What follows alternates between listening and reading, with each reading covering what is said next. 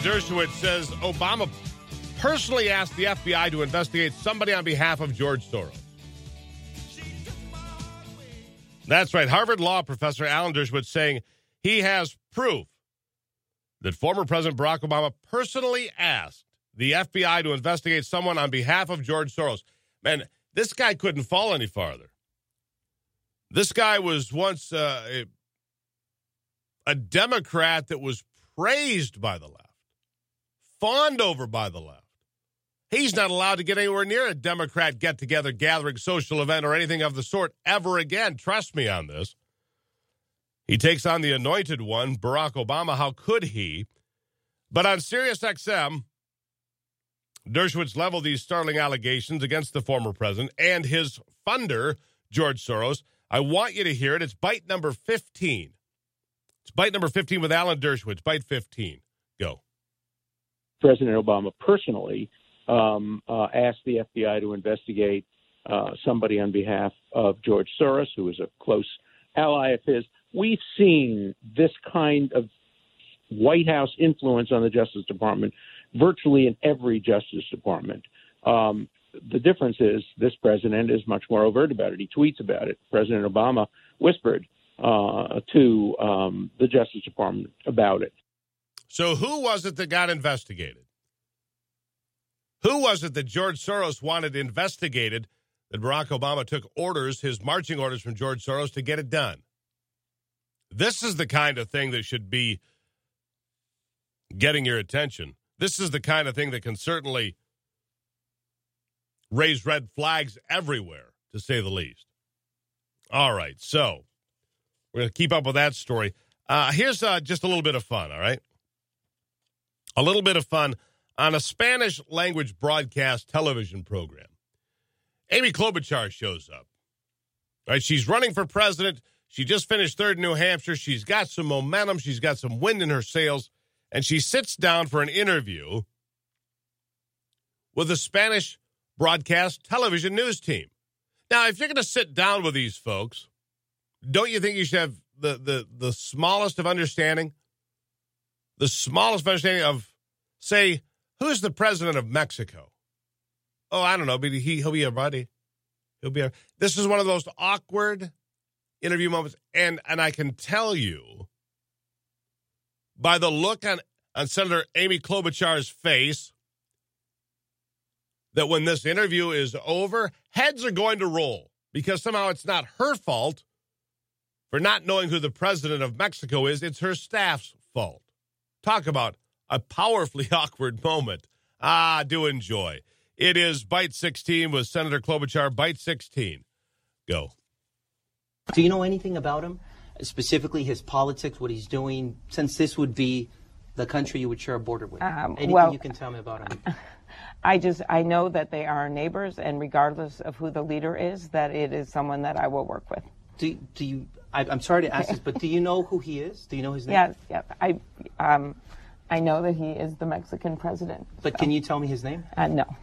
So. Don't you think it would be important if you're running for president to know who the president of Mexico, the country to the south of the United States, is? Yes. Because it, it affects so many Americans. Uh, Mexican Americans are the largest Hispanic, uh, the, the largest number of Hispanics in the U.S. are Mexican Americans. Of course it is, yes. Of course it is. You can feel her demeanor just go south. But can you imagine sitting there unable to name AMLO, Obrador, President Obrador of, of Mexico? I'll bet she could name Justin Trudeau, right? I mean, even she could say AMLO. I don't know his whole name, but he goes by AMLO. If she could have said that, it would have gotten her out of it. But that didn't happen either. Feel sorry for Senator Klobuchar. Um, how much time we got here? All right, we got a little bit of time. Uh, now I can get a chance to get back to some of the things that Bloomer might be discussing tomorrow during his appearance in the Nevada Democrat debate. Bloomer's going to talk about some of these things in the Democrat debate tomorrow. He is now, if you're just joining us, the latest poll puts Bloomer over the threshold of qualifying for the debate in Nevada tomorrow with the other Democrats. He is despised, he is hated, he will be on the stage, and I want you to hear some of the things that he believes. Uh, let's start with Bite 17 from Bloomer. Bite 17. Go. You can have political uh, revenue sources that expand the economy and revenue sources that uh, keep the economy from growing and maybe even send it in the other direction. In the end, long term, you have to grow your ways out of problems. That's true for cities, that's true for states, that's true for the federal government. Short term, we have to make sure that we have a tax code that is understandable and that everybody agrees is fair. We, and, and one that we can live with in terms of how we collect and how we um, make sure that everybody pays their fair share. The same thing is true on the other side. We cannot continue to say we got to cut, but we can't touch Medicare, Medicaid, Social Security, defense. That's virtually 90 percent of all of our spending.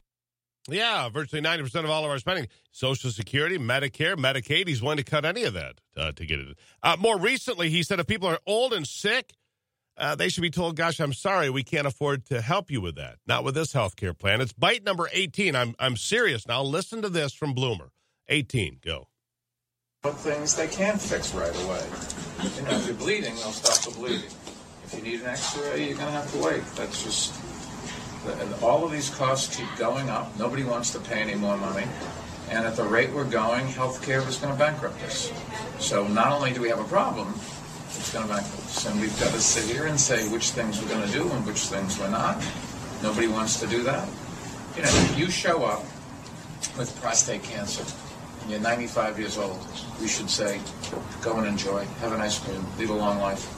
There's no cure and you can't do anything. If you're a young person, we should do something about it. Society's not willing to do that yet. So we're going to bankrupt us, and we're not looking at. All right. Too expensive to help you. You're too old. It's too expensive. You go ahead and just go have a nice life and die. Okay. That's what he's saying. Quick break on the Steve Gruber Show.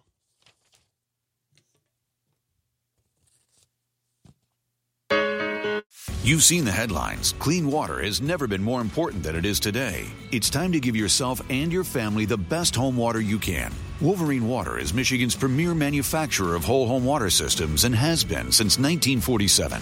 Wolverine serves homeowners statewide, and they're ready to test your water for free. With everything you've heard, you need peace of mind. You need Wolverine Water in your free water test. Go to stevegruber.com and click on the Wolverine Water logo. That's stevegruber.com and click on the Wolverine Water logo. You know, people still walk up to me and say, Man, have you lost weight?